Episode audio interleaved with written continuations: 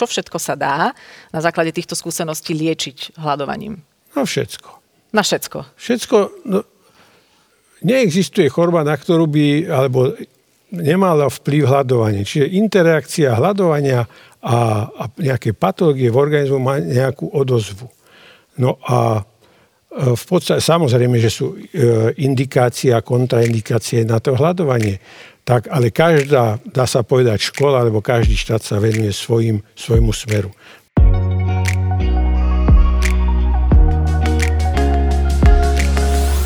Kamaráti, vítame vás pri ďalších dieloch nášho podcastu. Vďaka nemu si pospomíname na najzaujímavejšie osobnosti, ktoré sme v posledných rokoch hostili v sále činohry SND, v koncertnej sále Slovenského rozhlasu alebo aj v štúdiu RTVS. Zľahka sme našich hostí okresali o vizuálne súvislosti, ale stále nám ostalo dosť akustického materiálu pre vaše uši. Začína sa ďalšia časť špeciálneho podcastu Trochu inak. To, že postiť sa je pre ľudské telo osožné, vyplýva aj z našich tradícií. Doktor Jozef Valúch však svojim štúdiom a nielen osobnými skúsenosťami dosiahol liečivým hľadovaním obdivuhodné zdravotné úspechy. Metóda si samozrejme vyžaduje odborné vedenie a informovanosť. A tú základnú vám ponúkame v tomto vydaní trochu inak. Opäť sme sa bavili v štúdiu RTVS bez divákov, takže počuť je len náš rozhovor a možno kde tu občasné a ozdravné škvrkanie v bruchu niektorého z prítomných. Ja len poviem, že vy ste e, biochemik, toxikolog z Ústavu súdneho lekárstva v Bratislave. Áno aby sme tomu takto rozumeli. Venujete sa liečebnému hľadovaniu a začneme asi tým, že vaša cesta k tomu bola veľmi osobná. Áno, cesta k tomu bola veľmi osobná. Svoju osobnú skúsenosť, ktorá ma naštartovala ako na túto cestu, bola moja choroba, ktorú som v 2009 roku bol som postihnutý onkologickým ochorením rakovina obličky a keďže na toto E, neexistuje nejaká potom zabezpečovacia liečba, bola mi odobratá tá oblička. A zabezpečovacia liečba, či už bola chemoterapia, imunoterapia alebo nejaké radioterapia alebo hormonálna terapia, tak e, sám ošetrujúci lekár mi poradil, aby som sa začal trošku zaujímať o tie e, prírodné metódy liečenia, keďže som biochemik, tak povedal, že budem tomu asi rozumieť uh-huh. alebo snažiť sa porozumieť. No a samozrejme z týchto metód ma najviac oslovila uh, metóda liečebného hľadovania a fitoterapia. Tak skúste človeku s vzdelaním filozofickej fakulty vysvetliť, e, čo sa deje v tele, keď ideme do lieče, liečivého hľadovania. V klinickej praxi vo svete našlo uplatnenie iba tzv. liečebné hľadovanie, ktoré je úplné hľadovanie, to znamená čiže bez e, prístupu potravy do organizmu a s neobmedzeným pitím vody. Len voda, OK. Len voda sa pije. Dobre, a vtedy, a vtedy teda organizmus vtedy nabieha... organizmus áno, sa musí, keďže nemá žiadny prísun energie, e, živín, tak sa musí prepnúť na, na vnútornú tzv. endogénnu výživu a v tejto, počas tejto endogénnej výživy e, sa zapínajú procesy, začne nám bežať biochemia, nejakým iným spôsobom s dopadom na tie fyziologické procesy pre organizmus.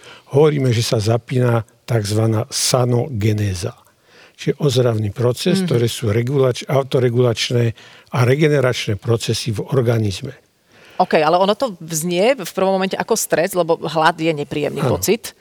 Je, je, asi, v... je asi rozdiel na, podľa psychiky, že či človek hľaduje dobrovoľne alebo nedobrovoľne. Tak je to veľký rozdiel. Samozrejme, nevieme ešte všetky postrehnutie nuancy, ale uh, veda rozlišuje um, tri druhy hľadovania. Tak je toto nedobrovoľné hľadovanie, ktoré je vyvolané prírodnými katastrofami.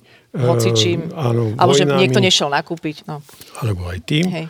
A potom v prírode, čo poznáme, ako že vyššie organizmy v stave hibernácie, e, medveď, sviš prespia tú zimu, e, čiže musia žiť na, na, tie, na byť je na endogénnej výžive. Áno. Mm-hmm. Ale a to posledné hľadovanie je u človeka, alebo ten posledný typ hľadovania je to tzv. to liečebné hľadovanie, ktoré musí byť dobrovoľné, musí byť dávkové, čiže nehľadujeme halabala. Halabala. Ja sa, my teraz tak trošku iba otvárame dvere do tejto ano. témy, lebo samozrejme treba byť pritom aj veľmi exaktný, aj veľmi presný. Vy to študujete, vy sa v tom ďalej vzdelávate. Čiže je prirodzené, že sa spúšťa nejaký proces v tele, ktorý je ozdravný. Môžem tomu rozumieť aj tak, že sa telo detoxikuje. No tak, e, nie že v podstate tá, tá ozaj tá skutočná detoxikácia organizmu nastáva iba počas hľadovania. Kedy z tela odchádza všetko, čo tam nemá čo hľadať. Čiže všetky tie usadeniny, hlieny, e, produkty metabolizmu z tela odchádzajú. Čiže máme e, napríklad v bunkách je, ak by som povedal, smetie, ktoré treba nejakým spôsobom vyviesť tých buniek alebo upratať. No a tedy sa zapínajú v tom tele, počas zľadovania sa zapínajú určité mechanizmy, ktoré nám napomáhajú očisteniu toho organizmu. Tak napríklad sa zapína vnútrobunečné upratovanie. Taká vnútrobunečná uh-huh. upratovačka, ktorú strašne akceleruje hlad. Eh, hlad. Áno. Čiže preto by sa malo minimálne 12 hodín nejesť, aby sa tento proces akceleroval to som chcela vedieť, že kedy sa to spúšťa, lebo no. vy, vy hovoríte o hladovkách, pardon, vrátime sa teraz, skočíme trošku k tej vašej liečebnej hladovke, ktorú ste ano. absolvovali aj kvôli vášmu ochoreniu. To trvalo koľko? To nebolo 12 hodín. Nie, tá prvá bola 45 dní, čiže som pil len vodu a samozrejme potom 7 rokov za sebou som bol takéto dlhé hľadovanie 30 až 50 dní. 7 rokov za sebou znamená raz do roka? Alebo... Áno, raz do roka. Okay. Nie. Raz do roka a mm, Samozrejme, bol som pod kontrolou lekárov, ale s tým, že lekári nepoznajú tie parametre, ktoré počas hľadovania mi v tej krvi e, boli namerané a vždycky ma chceli hospitalizovať, že mám katastrofálne výsledky, ale tak ja som vedel, keďže som študoval tú literatúru, že áno, toto, tieto, takto to môže ísť. Ináč, ináč si to v tej filogenéze, tá bunka, ináč si to nevedela spraviť, ten organizmus. Mm-hmm. Čiže tie, tie, tie parametre e, laboratórie musia byť iba takéto že to je v poriadku, keď to vyzerá, že to je hrozné. Áno. Vy ako vyštudovaný biochemik ste možno aj vďaka tomu mali na, do toho nejaký iný vhľad. Je aj preto, dalo by sa povedať, ja neviem, či je to 50 na 50 v tejto téme, aby sme boli objektívni, že nie sú všetci fanúšikmi liečebného hľadovania. Je toto dôvod, prečo sa nájde stále dosť odporcov? No tak tí, tí odporcovia pozerajú sa na to z hľadiska súčasnej medicíny alebo západnej medicíny alebo školskej medicíny. Uh, a tieto opomínajú tieto prírodné spôsoby liečenia. E, hoci výskum okolo liečebného hľadovania sa robí, nehovorím o našej krajine, ale vo veľkých krajinách, či, či to je Amerika, či to je Rusko, či to je e, Francúzsko, Nemecko, Japonsko, sú, sú kliniky normálne zria, mhm. zriadené a sú to, každý si myslí, že budem hľadovať, je to lacné. Nie, to sú najdrahšie sanatória. ako sanatória alebo liečebné ústavy. A čo tam je potom drahé, keď teda No tak tam je tam ten eh, pod tým lekárským dozorom, mm. že sa musí hľadovať. Samozrejme sa robia tie výsledky. Jasne. A eh, ten výskum okolo toho eh, prebieha. No a čím menšia krajina, tým sa o tom menej vie. Tak u nás sa o tom vie veľmi málo, hlavne v odbornej verejnosti. Možno to chce svoj čas. Ja som neodborník, nebudem sa k tomu vyjadrovať. Budem sa skôr so záujmom pýtať, že z tých doteraz dostupných zdrojov a faktov, čo všetko sa dá na základe týchto skúseností liečiť hľadovaním? No všetko. Na všetko. Všetko. No, neexistuje choroba, na ktorú by, alebo nemala vplyv hľadovanie. Čiže interakcia hľadovania a, a nejaké patológie v organizmu má nejakú odozvu. No a e, v podstate samozrejme, že sú e, indikácie a kontraindikácie na to hľadovanie tak ale každá, dá sa povedať, škola, alebo každý štát sa venuje svojim, svojmu smeru. V Amerike je, ide do popredia vplyv hľadovania na onkologické ochorenia.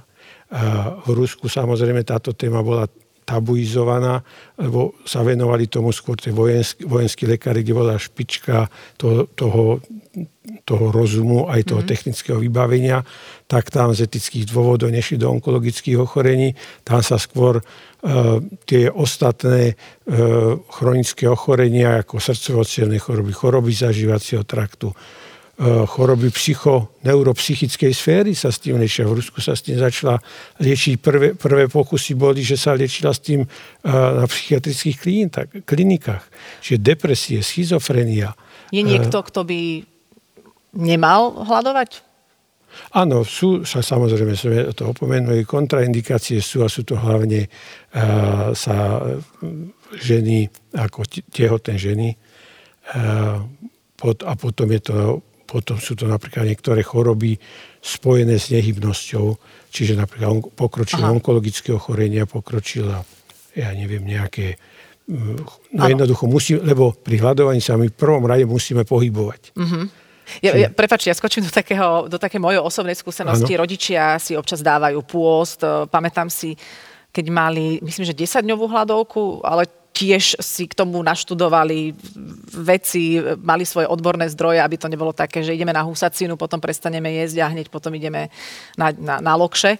A, a viem, že mama mala nejaký zápal v nohe, zápal ciev a povedali si s otcom, tak dajme si hladovku, pili len vodu. Ale mamu to zaparkovalo do postele a nebola schopná sa pohnúť, bola z toho veľmi, veľmi vyčerpaná. Ale je pravda, že hovorím teda z tejto jednej osobnej skúsenosti, že jej e, tie poťaže zdravotné prešli a otec bol aktívny, chodil normálne do práce. E, vyzerá to tak, že teda, ten hlad človeka naozaj veľmi vyčerpáva. Je to až nejaká asi fáza, kedy si na ten hlad telo zvykne a môže sa začať hýbať, či to už od začiatku nie, no tak, uh, tak sú popísané samozrejme nejaké štádia toho hľadovania a ten, my robíme také 10-dňové, 11-dňové hľadovania, to také najkračšie hľadovanie, lebo telo musí prejsť určitým štádiom, aby sa adaptovalo na ten stres a vtedy sa zapínajú všetky um, tie dráhy alebo tie adapta, adaptačné mechanizmy, aby telo vedelo zvládnuť to hľadovanie. Čiže nám sa vyčerpa napríklad glukóza zásobná už prvý, prvý deň a potom sa telo musí prepínať, postupne mm-hmm. prebudovať tie biochemické dráhy na uh, Iný systém. Na iný systém. Toto rodičia presne hovorili, že keď už končila tá hladovka po nejakom týždni, desiatich dňoch, teraz neviem, že už si aj odvykli, že už zrazu im bolo dobre, že ano. povedali si, že teraz by som už vlastne ani nemusel jesť, ale vrátili sa k tomu postupne nejakými krokmi, tak aby no. to bolo správne. A nehrozí potom, že niekto si tak odvykne jesť, že môže to trošku prepáliť a natiahnuť na dobu, keď to nie je adekvátne? Tak samozrejme, že sú varovné príznaky, kedy treba ukončiť hľadovanie a e, môže, tam, môže tam hroziť, že ide do takej eufórie, v tom hľadovaní už sa tak dobre cíti, že už je až nekritický. Lebo tam nabehne asi veľa energie, zrazu človek nie je unavený, lebo to telo nemusí stále niečo spracovávať, že Áno, tak také energiu, osvietenie príde trošku. Tú energiu, ktorú spotrebujeme, sa hovorí až 70% na trávenie, mm-hmm. tak vieme spotrebovať na uh, liečenie v úvodzovkách toho organizmu. Môže sa stať, že keď e, absolvujem nejaký typ liečebnej hladovky, samozrejme podľa intenzity to asi závisí, že moje telo začne inak vnímať potravu? Však čo vám dobre robí, budete to robiť. Keď vám to bude zle robiť, tak, alebo už len mentálne budete myslieť na to, že meso mi robí zle, alebo že nie je toľko mesa, však sa, však sa vráťme k strave, ak boli naši starí rodičia, že meso maximálne dvakrát do týždňa. Uh-huh. Jeme meso trikrát za deň. Ale ešte by som sa vrátil k tým, ako, jak ste hovorili, že tí vaši rodičia to prevádzali. V prvom rade treba to, to není len začať hľadovať, že e, začnem hľadovať. Na to sa treba pripraviť Jasne. psychicky a a treba previeť správne metodicky to hľadovanie. Čiže tam je, tam je systém nejakých očisťovacích kúr. Tam sú fázy. Ani není, nenazval by som fázy, to je fázy už toho hľadovania, ale že čo treba robiť, mm-hmm. aby sme zvládli to hľadovanie, tak sú to určité očistné, však to není tajomstvo, musia sa dennodenne robiť klistýry napríklad. Aha. Lebo keď sa nám začne topiť tukové tkanivo, kde od tretieho dňa zhruba, keď nastupuje topenie, čiže do troch dní nechudnete, to len voda z vás odchádza. Potom, keď začne nastávať tzv. lipolíza, čiže topí sa tuk, a v tukovom tkanive máme zabednené tak povedané, zabednené toxíny, ktoré sú lipofilné látky, čiže sa obľúbujú tuky, čiže sa nám tam ukladajú. A s tým a tukom chudnete, potom odchádza. Áno, uh-huh. a cežoč to odchádza. Uh-huh. A keďže nemáme objem, aby sme išli na stolicu, tak to musíme jednoducho vymývať, lebo by dochádzalo k autointoxikácii. OK. Rozumiem tomu, že toto by bolo na samostatný rozhovor, na samostatné školenie, na samostatné e, vzdelávanie, že to, aké sú tie kroky Áno. pred, počas, po, samozrejme, lebo to naozaj nemôže byť hurá systém, idem sa konečne najesť niečoho hutného. Čiže to je samostatná téma, ktorú keď niekoho to zaujíma viac, tak si tie dvere môže pootvoriť e, po, po tej osobnej linke. Čo ma teraz ešte ale zaujíma je nejaké to preventívne hľadovanie, pretože to mne začína trošku vrtať v hlave, že ako často, bez toho, aby sme potrebovali nejaký odborný dohľad a ako dlho by sme si mohli dávať takéto očistné hľadovky. Tak preventívne hľadovanie samozrejme je najlepší, tá uvedomosť tých ľudí, aby niečo spravili, aj budúcnosť medicíny bude v preventívnej medicíne alebo adaptačnej medicíne, ale úplne bezpečne do troch dní hľadovať doma. Môžete každý jeden deň zaradiť do týždňa. Už po 36 hodinovom hľadovaní sa zvyšuje taká fagocitárna aktivita leukocitov.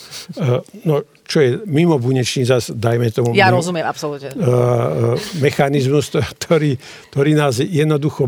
No, zvyšuje sa imunita, mm-hmm. povieme to jednoducho. Čiže, dobre, ja, ja hľadám teraz pre seba ten, ten vzorec, čiže raz do týždňa, jeden deň. Jeden, 36 hodín, dajme tomu, čo ja viem, najlepšie zaradiť pondelky, vtedy je taký najmenej preferovaný deň.